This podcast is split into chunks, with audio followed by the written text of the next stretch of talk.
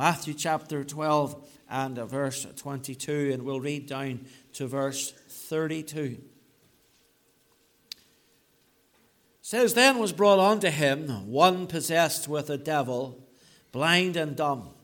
And he healed him insomuch that the blind and dumb both spake and saw.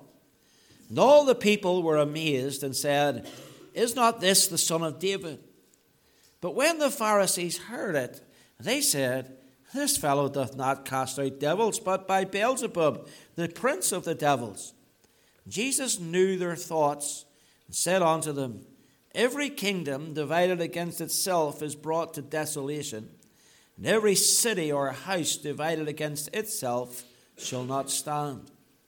And if Satan cast out Satan, he is divided against himself. How shall then his kingdom stand? And if I by Beelzebub cast out devils, by whom do your children cast them out? Therefore they shall be your judges. But if I cast out devils by the Spirit of God, then the kingdom of God is come unto you. Or else, how can one enter into a strong man's house and spoil his goods, except he first bind the strong man, and then he will spoil his house?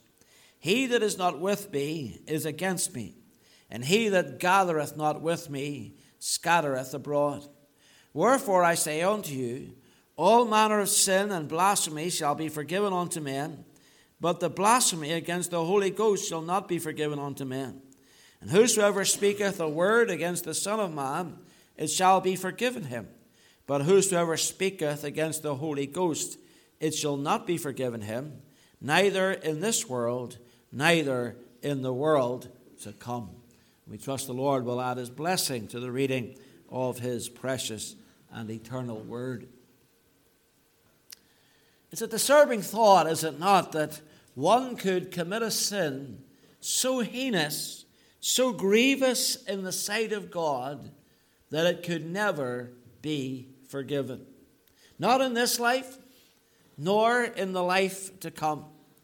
Jesus taught us that there is just such a sin. A sin which, once it has been committed, will doom the guilty party forever to eternity in hell. A sin without pardon, a sin without forgiveness, a sin for which God's grace will not abound, a sin which will find no mercy from the heart of God. And it may be that you're in danger of committing that very sin. It could be in this very room or indeed listening online. There are men and women who have committed this sin. So hideous and repulsive is this sin to God that He will never forgive it. Now, this evening, I want to ask you a simple question Have you committed the unpardonable sin? Have you committed the unpardonable sin. A sin of which Jesus said in our very text shall not be forgiven, neither in this world, neither in the world to come. I want to think tonight about the fear of this sin. You know, some people live their lives in fear of having committed such a sin. I would say if you live your life that way, it's highly unlikely that you have committed that sin. But nevertheless, there are people who fear that they may have committed such a sin, that they've done something totally unforgivable, that they've done something that is beyond pardon. And here are some of the sins that people think are unforgivable. Some people think that the sin of murder cannot be forgiven. You know, there are people who believe that murder is the unpardonable sin. And yet, when we read our Bibles, what do we find? We find there are people who have blood on their hands, who did commit murder, who have been pardoned of this great sin, who find forgiveness, and are even in heaven tonight with the Lord. I think of King David. Uh, King David, who acted, who entered into adultery, and then to cover up his sin, became complicit in the murder uh, of, of Uriah the Hittite, the husband of the man of the woman with whom he committed adultery.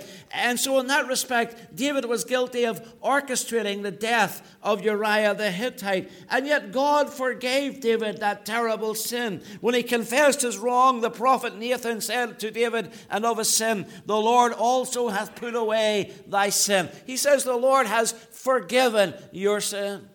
I think of the Apostle Paul, also a man with blood upon his hands, a man who, by his own testimony, persecuted the church of God, a man who made havoc of the church of God, who dragged men and women from their homes and brought them to their deaths, a man who stood holding the garments of those who stoned, uh, stoned Stephen, the first martyr of the church age, uh, to death. You know, we think about Paul and his past and the bloodiness of his past, and yet Paul was forgiven of his sin and is in heaven tonight. Murder is an awful sin. It's a horrible sin. It's a terrible thing for someone to do. And yet it is not the unpardonable sin.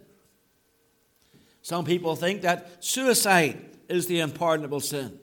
I've heard it being described that way on numerous occasions. After all, any other sin we may commit, well, there's chance to repent of it later on. But if you commit suicide, well, then you're cast out into eternity and there's no opportunity for repentance. You know, some say that suicide is proof that a man was never saved in the beginning at all. So, you know, this is justified very often by the example of Judas Iscariot. And uh, we find that Judas, of course, killed himself. He hanged himself upon a tree. His body fell then, and he landed into a field uh, beneath and burst asunder. And uh, the Bible says that he went to his own place, that he went to, to hell. Well, Judas is a very unique character in Scripture. We don't have time to look at him uh, tonight, but I think he's a very poor example in defending that argument that suicide is somehow the unpardonable sin. Many years ago, some of you will know uh, Pastor Willie Mullan, a tremendous preacher of the Word of God, a man who won many men and women to Christ, a man who was a tremendous Bible teacher in this land of ours, but sadly took his own life. And some Christians were so pained by the actions of Pastor Mullan that they suggested that he had committed the unpardonable sin. You say, well, a person who commits suicide can't repent of their sin uh, because they're now dead. If that's your argument, you don't understand the nature of salvation salvation. You see, once you're a Christian, you don't have to confess every single sin you commit in order to go to heaven. That's not the way this thing works. The, the uh, act of salvation is a transaction between you and God, where at one moment in time you turn from your, from your, from your sin and you place your trust in the Lord Jesus as your Savior. And we don't have to confess our sins to stay saved, we confess our sins to stay in fellowship with God. But the matter of salvation is really something that that falls upon God's shoulders.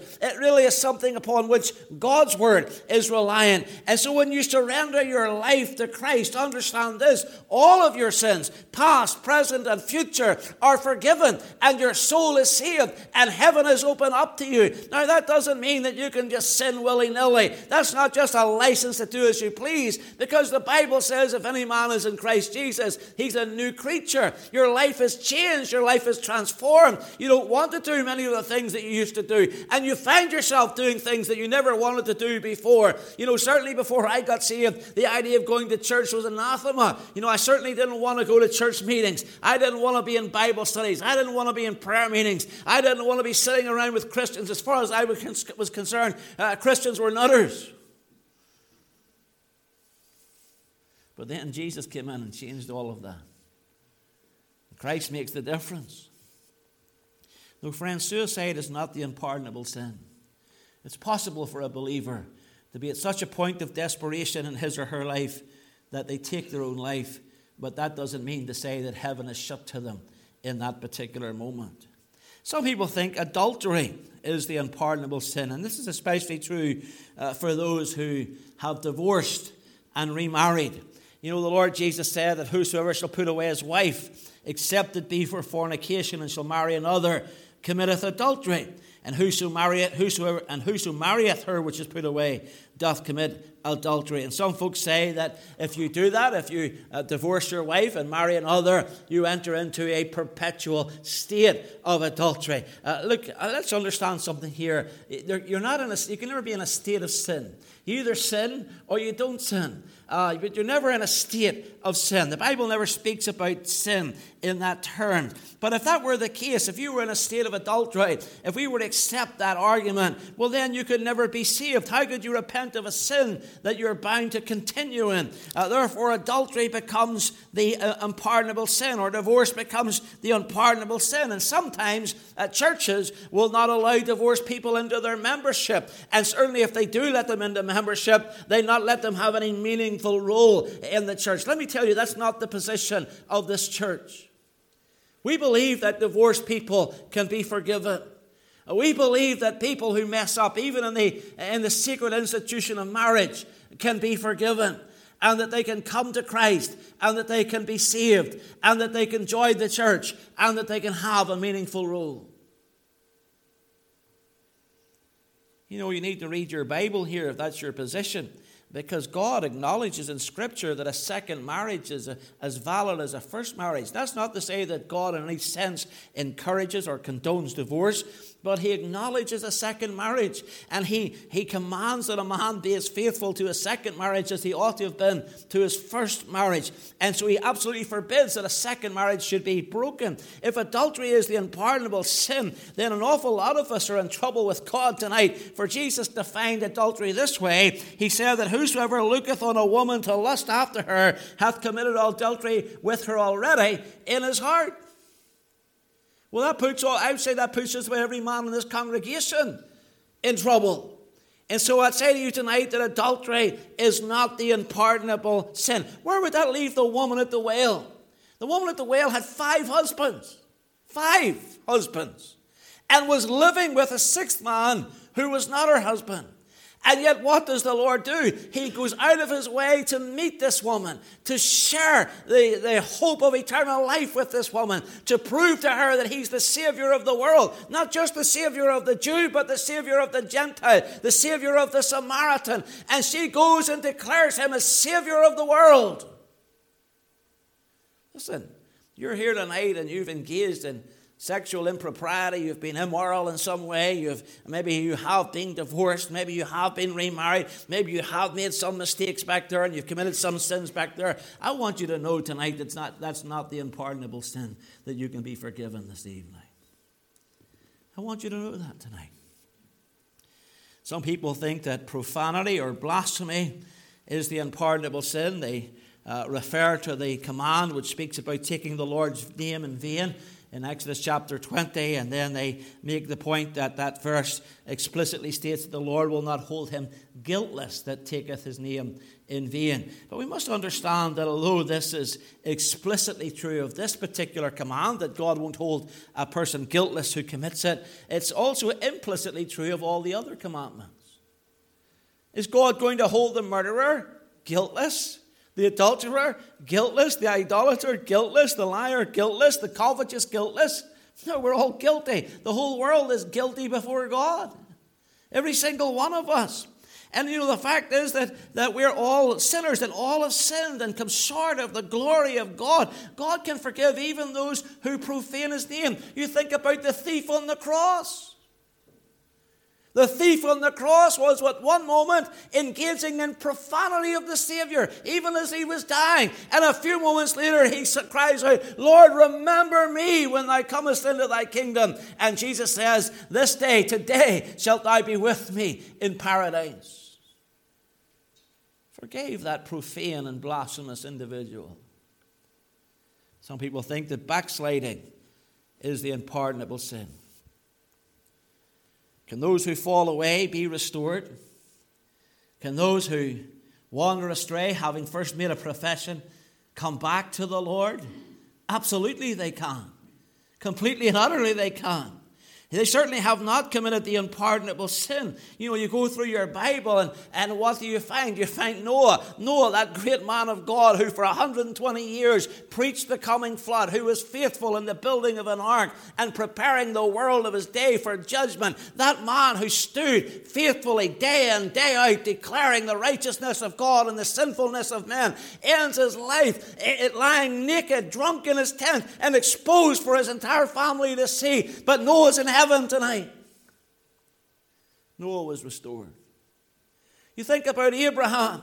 Abraham, whose faith wavered when the famine hit the land and he left the land of promise and went down into Egypt, the type of the world, and sought refuge in, in the land of Egypt and suffered embarrassment and shame, telling a lie about his wife. But yet God restored him. You think about Lot, who lived in the city of Sodom, a city known for its wickedness and its evil, who was an official in that city, who called the wicked Sodomites of that city his brethren, and yet the Bible calls him just Lot, who fixed his righteous soul day, to, day by day with the wickedness of the people of that city. Lot was restored, Lot was forgiven, Lot was led out of the city by the angels and brought to a place of safety. You think about David, we've referred to already. David, a man who had blood on his hands, a man who committed adultery, a man who committed murder, and yet was forgiven. You think about Solomon, Solomon who had a thousand wives. A thousand wives. Wives who were idolatrous, wives who, who moved his heart and took his heart away from the worship of the true God of Israel into the worship of pagan and idolatrous figures. But Solomon is with the Lord tonight. The Lord Jesus references Solomon in his sermons.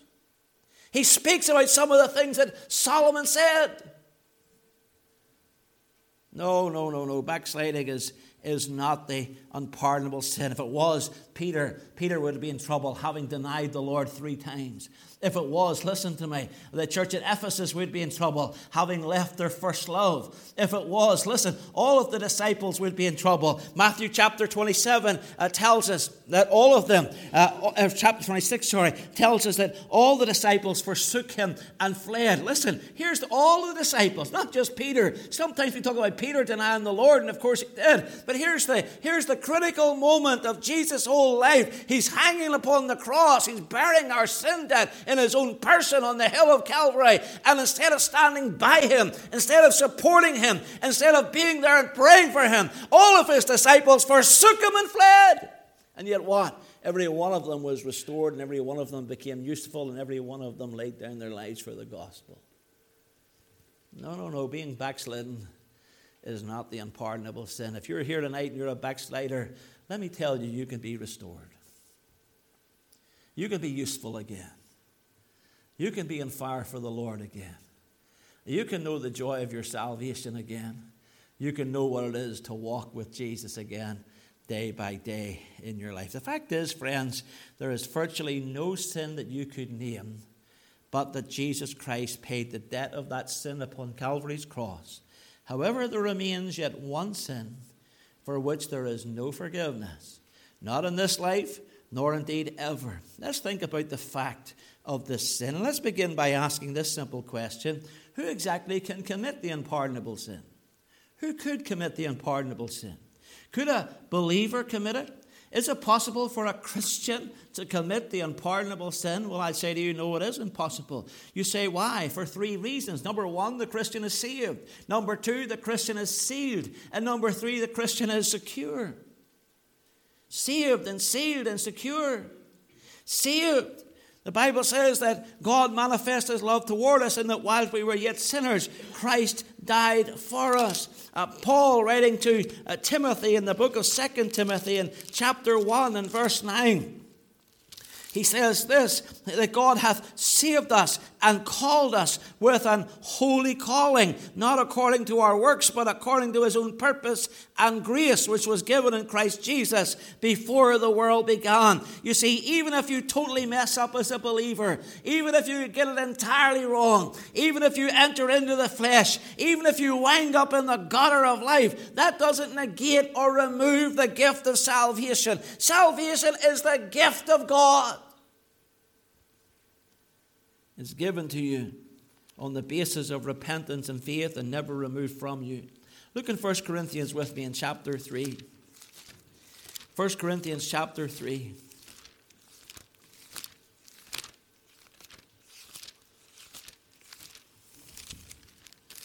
And I want you to see what the Bible has to say here about those who do not handle their Christian life well, those who fail in their testimony and in their profession, perhaps, In 1 Corinthians chapter 3 and verse 10, Paul says, According to the grace of God, which is given unto me as a wise master builder, I have laid the foundation, and another buildeth thereon. He's speaking about the foundation that is Christ. He says, But let every man take heed how he buildeth thereupon. For other foundation can no man lay than that that is laid, which is Jesus Christ. Now, if any man build upon this foundation gold, silver, precious stones, wood, hay, stubble, every man's work shall be made manifest, it shall be made to appear. For the day shall declare it. What day? The day of judgment, the judgment seat of Christ, because it shall be revealed by fire. And the fire shall try every man's work of what sort it is. If any man's work abide, which he hath built thereupon, he shall receive, notice, a reward. But if any man's work shall be burned, he shall what? Suffer loss. How will he suffer loss? Not by his salvation, for notice what it says next, but he himself shall be saved, yet so as by fire. The loss he suffers is the loss of reward. You see, the Bible says this when you become a Christian, the Lord lays a foundation in your life. That foundation is Jesus Christ. You're supposed to build upon that foundation. You're supposed to grow in grace. You're supposed to add virtue upon virtue. And you're supposed to become more Christ like as you progress and as you proceed. And if you continue in that vein, the Bible likens that to someone who is, who is building with gold and silver and precious stones, who's, who's putting valuable things on top of the foundation of Christ so that when the judgment fire comes, those things remain, those things stand. But the person who lives for themselves, the person who has trusted Christ and then lives for themselves, who lives carnally, who lives according to this world, who lives for popularity or money or career or something else, well, that's all wood and hay and stubble. And when the judgment comes, those things will disappear, those things will evaporate in the fire of God's judgment. And that person will suffer loss, not loss of their soul, but loss of reward. Look with me in chapter 5 of 1 Corinthians. Here we have just such an example of one who behaved rather poorly having become a Christian. Paul says this in chapter 5, 1 Corinthians, it's reported commonly that there is fornication among you. And such fornication as is not so much as named among the Gentiles that one should have his father's wife. Now, whether this is an incestuous relationship eh, or whether it's the one who is having a relationship with a, a stepmother, nonetheless, it's considered a, a wickedness uh, such that it, even the Gentiles would be embarrassed to engage in it, and that is quite a statement, given that it's made in the context of the Corinthian church, and Corinth was known for its vice and for its promiscuity and its prostitution. So Paul says, There's this fellow among you, and there's this sin among you, a sin which the Gentiles won't even engage in, that one should have his father's wife. And he says, And you are puffed up and have not rather mourned that he that hath done this deed might be taken away from you. The Corinthian church, being a carnal church, was rather relishing the gossip and the sleaze and the scandal of this particular action. And Paul says this For verily, as absent in my body, but present in spirit, have judged already as though I were present concerning him that have done this deed. In the name of our Lord Jesus Christ, when you're gathered together in my spirit with the power of our Lord Jesus Christ, notice, to deliver such a one unto Satan for the destruction, notice, of the flesh that the spirit may be what? Saved in the day of the Lord Jesus Christ. You see, it's the flesh that is burned up, it's the flesh that's destroyed, it's the flesh that's corrupt. but the spirit, the spirit is saved. How is the spirit saved? The spirit is saved by the blood of Christ. Paul doesn't speak of this man as being lost. He speaks of him as being saved, even though he's committing a terrible sin. Not only are we saved, but we are sealed. Ephesians chapter uh, 4, if you will, if you look there for a moment. Ephesians chapter 4.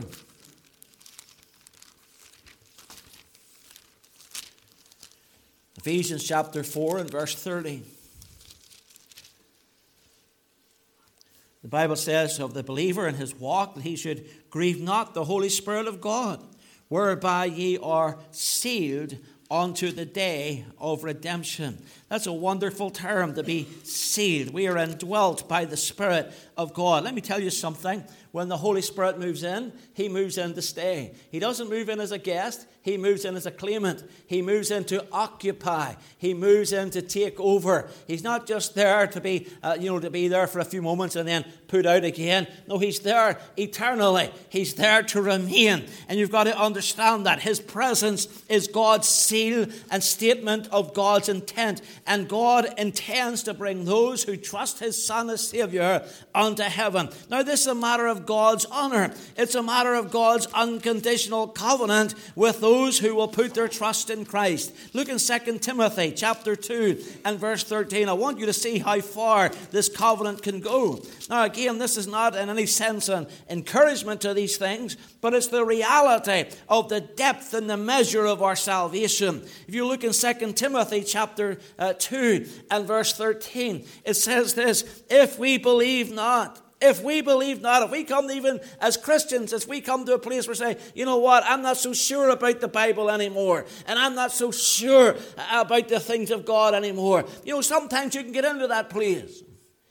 You know, my wife gave me a book today about a young woman who was uh, who's suffering depression, and I began reading it this morning just before church a little bit, and, and it was interesting. When she got into depression, she didn't want to go to church, she didn't want to pray, she didn't want to read her Bible.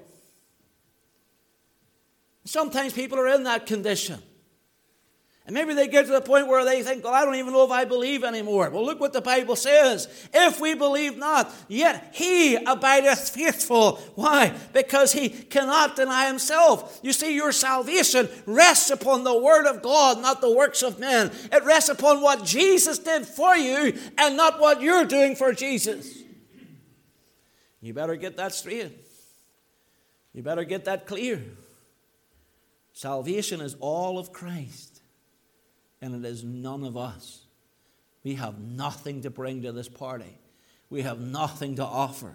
We have nothing to give. We're saved and we're sealed and we're secure. Let's go back to Ephesians chapter 2 for a moment. Ephesians chapter 2. Ephesians chapter 2. Earlier on in this book, in chapter 1 and verse 13, it talks about Christ in whom we also trusted. After you heard the word of truth, the gospel of your salvation, whom after, whom after you believed, you were sealed with that Holy Spirit of promise, which is the earnest of our inheritance until the redemption of the purchased possession, until the praise of the glory. But look in Ephesians chapter 2 and verse 6. Notice what it says of us that God hath raised us up together and made us sit together in heavenly places in Christ Jesus. That's what it means to be secure. We're saved, we're sealed, we're secure. It says, God hath raised us up to sit together in heavenly places in Christ Jesus. What, what's the Bible saying here? It's saying, as far as God's concerned, you're already in heaven. As far as God's concerned, the day that you made that transaction with the grace of God through Jesus Christ, you were already in heaven. In God's mind, you're already there. You say, Well, I don't feel like I'm there. I'm here in points past. That's because you're dwelling in time. God dwells in eternity. Time means nothing to God. As far as God's concerned, your feet are already under the table. As far as God's concerned, your place is absolutely assured. As far as God's concerned, you're already there. Look with me in 1 Peter chapter 1. 1 Peter chapter 1 and verse 15. Sorry, verse 5, not verse 15. Verse 5. Let's read verses 4 and 5 actually together. It says that, uh, actually, we'll back up to verse 3. Blessed be the God and Father of our Lord Jesus Christ, which according to his abundant mercy hath begotten us again unto a lively or a living hope by the resurrection of Jesus Christ from the dead. There's where our hope lies not in ourselves, but in the resurrection of Jesus from the dead, to an inheritance incorruptible and undefiled that fadeth not away, reserved in heaven for you, who are kept by the power of God through faith unto salvation, ready to be revealed in the last time. I love those verses. I love the fact that it says that our place in heaven is reserved, that our inheritance is incorruptible, undefiled, reserved in heaven for you. Friday evening, Friday all day, actually, it was my wife's birthday. I was going to say Friday evening was my wife's birthday, but it was all day. Uh, Friday all day was my wife's birthday. And, uh, you know, I thought I'd, I'd, celebrate, take her out for a meal. Hadn't seen her for three weeks, two weeks in Kenya, and then a week before that I was in Dunseverick. And, uh, and uh, I thought I should make some kind of overture to my wife. And so I said, I've booked us a restaurant Friday evening. And uh, we're going to go out on Friday night and have a, have a birthday meal together. And so we did we went out and we came into this restaurant, and the restaurant was busy. Friday night in Belfast, uh, you know, you can imagine what it was like coming up to Christmas. It's a busy time of the year. And we walked through the door, and they, uh, the young waiter approached us at the front of the door, and, and he said, and he had a, immediately he picks up the, the, the uh, reservation sheets, and he comes with that sheet in hand, and he says, Yes. And I said, I, I've booked a table tonight. That's always a scary moment, isn't it? You're always fearful that somebody's made a mistake here. I said, I've booked a table here in Lima Moore. And he looked it down and he says, Yes, come with me. And he led us, led us to the table. Well, friend, understand this. If you put your trust in Jesus, there's coming a day when you're going to enter into his presence and he's going to say yes. And you're going to say, Well, by the grace of God and by the blood of Christ, I've booked a place here. And the book is going to be opened. And the book of uh, life is going to be open, and the book of the, the Lamb's book of life is going to be open. And, and they're going to scar for your name. And if your name is there, they're going to say, Yeah, there's your name. You're reserved. Your place is reserved. You're here. You're in. You're welcome. You're at the table. Nothing to worry about. You see, we're secure tonight. The saint of God is as certain of heaven as if we're already there. The unpardonable sin, listen, the unpardonable sin cannot be committed by a person who has trusted Christ as their Savior. That's an impossibility. Well, can an unbeliever commit it? Well, perhaps. You say, why? Well, because he's outside the security of the blood of Christ. He's not saved, he's not sealed, he's not secure. Uh, how can you know well you've committed it? Well, in Matthew chapter 12, where we began this evening, the Lord Jesus speaks to us there of the unpardonable sin, and we find that he's been casting out demons in verse 22. Then was brought unto him one possessed with a devil, blind and dumb, and he healed him, insomuch that the blind and dumb both spoke and saw. This was the work of God. This was, in particular, the work of the power of the Holy Spirit. But when the Pharisees, when the religious leaders, when the religious elite of that day witnessed that miracle, they said that this fellow doth not cast out devils, but by Beelzebub, the prince of devils. They said he's not operating by the power of God. This is a satanic thing. This is a devilish thing. And what they were doing, in effect, was rejecting the witness of the Holy Spirit concerning Christ. You see, the Holy Spirit's primary ministry in the world is to point men to Jesus. Understand, the Holy Spirit is the shy member of the Holy Trinity. He doesn't speak of himself, he always speaks of Christ. He points men to Christ. By his miracles, the Spirit of God was bearing witness to the truth that Jesus was the Messiah of Israel. But the Pharisees rejected this witness uh, and they accredited the work of Christ to the work of Satan. And so when these Pharisees rejected the witness of the Spirit, their rejection of Christ as Savior was complete. It's interesting from this moment on in, in the book of Matthew, the Lord will speak to them in parables. He starts to speak to them in riddles, as it were, uh, so that they cannot hear. Actually, it says that they, that they should not hear, that they, can, that they should be converted. Uh, from this point on, their doom is sealed. You see, they'd already witnessed and, and received the witness of the Father. They were at Jordan when the heavens opened and a voice declared, This is my beloved Son, in whom I am well pleased, as Jesus was baptized. They had rejected Christ's own testimony of himself, and now they, they rejected the witness of the Holy Spirit. Now, let me ask you a question Can someone commit this sin today? Some people say, No, it's not possible because Christ is not on the earth today, and, and therefore the events of the gospel cannot be perfectly duplicated in the same way. And in the strictest sense, that's absolutely true. Nevertheless, the Spirit of God is still at work today, still convicting men of sin and of righteousness and of judgment to come. The Holy Spirit is still in the business of pointing men and women to Christ, of glorifying Him. And it's one thing, friends, to it's one thing to reject the witness of a preacher. It's one thing to turn away the message of a Christian friend. It's one thing to tear up a tract. It's, it's, it's one thing when you know when, when a man speaks to you of the Lord. But listen to me and listen to me carefully. If the Spirit of God speaks to your heart, you better listen. The Bible says today, if you hear his voice, harden not your heart. You can reject me. Listen, I'm nobody. I'm nothing. Rejecting me is nothing. I'm a father of three daughters. I know what it's like to be rejected. That's all right. You can reject me. But if Jesus speaks to your heart, if the Spirit of God speaks to your heart, well, that's a much weightier matter.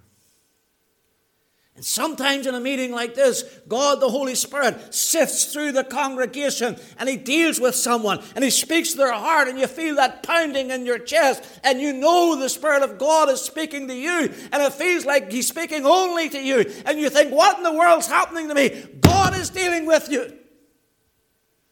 And if God is dealing with you, you better answer the call you better open your heart. You better receive the truth. You see, the Bible says this if we receive the witness of man, the witness of God is greater.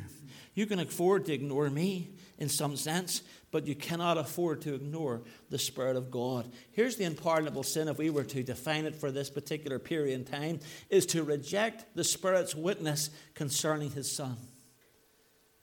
If we were to define the, the unpardonable sin for this age, it's to reject the Spirit's witness concerning God's Son. No other sin, bar that one, is beyond the reach of God's grace and forgiveness. When you say no to God, that's a serious matter. When the Spirit shows you that you're a sinner and you say no, that's a serious matter. When the Spirit shows you that Jesus is the very Son of God and you say no to that, that's a serious matter. When, we're, when we convey to you and the Spirit confirms in your heart that Jesus is the only hope of your soul salvation, and you say no to that, listen, you're in terrible trouble with God. When we tell you that Christ is the only way to eternal life and the Spirit of God bears witness to that in your soul, and still you say no, listen to me, you're on the precipice of committing the unpardonable sin. When we tell you that Christ died for your sins, was buried, and rose again the third day for your justification, you had better listen if the Spirit of God deals with you on that matter because you're on the verge of making one of the worst decisions, in fact, the worst decision of your life. I want you to think about the fatality of this sin. Listen now to the words of the Savior. These are not David Moore's words. These are not the words of Poyntzpass Baptist Church. These are the words of Jesus Christ, the one who created you, the one who graces you with life, the one who died for you on the cross. And they're among the most sobering words in the Bible. We read them in verse 32 of our text. And whosoever speaketh a word against the Son of Man, it shall be forgiven him. But whosoever speaketh against the Holy Ghost, it shall not be forgiven him, neither in this world, neither in the world to come. You see, what I want you to get tonight, friends, is this. Somewhere, someday, there is a deadline set by God. Somewhere, someday, there is a deadline set by God. Someday you will die. We don't know when that is. You know, I cannot tell you when you'll die or when I'll die. But I can tell you that we are going to die. That if the Lord tarries and doesn't come back in our lifetime, then we will die. That's the reality. It may be today, it may be tomorrow, could be next week, next month, next year, could be 10 years from now or more, but you will die. Not only that, the Lord Jesus could come. The Bible's very clear that Christ could come at any moment, that his return is imminent. that Jesus could appear in a, in a moment, in the twinkling of an eye, and call to his side those who belong to him and leave this world to fester in the judgment of the tribulation period. If that should happen, I think if you've heard the gospel, you've probably crossed the deadline with God. Or one day you may simply sin away your day of grace. The Spirit of God may never speak to you again. You see, back in those days, the, the Lord says, My Spirit shall not always strive with man. Spirit of God may speak to you tonight, but that doesn't mean to say He'll speak to you tomorrow night, or next Sunday night, or some other time. If God deals with you tonight, it doesn't guarantee He'll deal with you tomorrow night, or next Sunday night, or some other time. You can sin away your day of grace. You can sin away your opportunity. And when that happens, you cannot come to Christ. You cannot be saved. If God stops dealing with you, if the Spirit of God stops moving in your heart, you're in terrible trouble with God. The unpardonable sin in this period of time is to go through your life unbelieving and dying in your sin, still unsaved. Because at that point, you will not have experienced forgiveness in this life, neither will you experience it in the life to come. I want you to listen to how Jesus worded this thought in the Gospel of John, chapter 8 and verse 21. When speaking to the Jews of his day, he said, Then Jesus, then said Jesus again unto them, I go my way, and you shall seek me, and shall die in your sins. Whither I go, ye cannot come. What a tragic verse. He says, You shall die your sins, and where I'm going, you cannot come. But where did he go? He went to heaven. What's he saying here? He's saying, if you continue in unbelief, there will come a day that you wish that you had had him as your Savior, but you'll die in your sins and you'll not be able to come on to Him. In this very congregation, listening perhaps online at home or elsewhere, may be someone who is doing that very thing, who's rejecting Christ. And the question you need to be asking yourself this evening is this Is my sin really worth going to hell for? Is my pride really worth going to hell for? Are my traditions really worth going to hell for? Is my religion really worth going to hell for? Are my politics really worth going to hell for? Are my friends or my family really worth going to hell for? Is it really worth risking the unpardonable sin and dying without Jesus? And being lost for all eternity. Have you committed the unpardonable sin? Well, not if you're saved. And even if you're lost, if you're still concerned about your soul, I'd say not even then. But I remind you of this that a day is coming when you will have your last chance to come to Jesus. Has He been calling you lately? Has He been speaking with your heart of late? Have you sensed the Spirit dealing with you? Is He whispering to your soul? Then come to Him today. Come and answer yes to Jesus, to His invitation to be saved. God forbid that you should be eternally lost. God forbid that you should die yet in your sin unpardoned. God forbid that you should leave this life unforgiven and remain unforgiven outside of the mercies of God for all eternity. Friends, tonight, tonight, this is it. Take your chance, take the opportunity, come to Christ, surrender to Him. Trust in Him. Believe upon Him and be saved. May God bless these thoughts to your hearts. We're going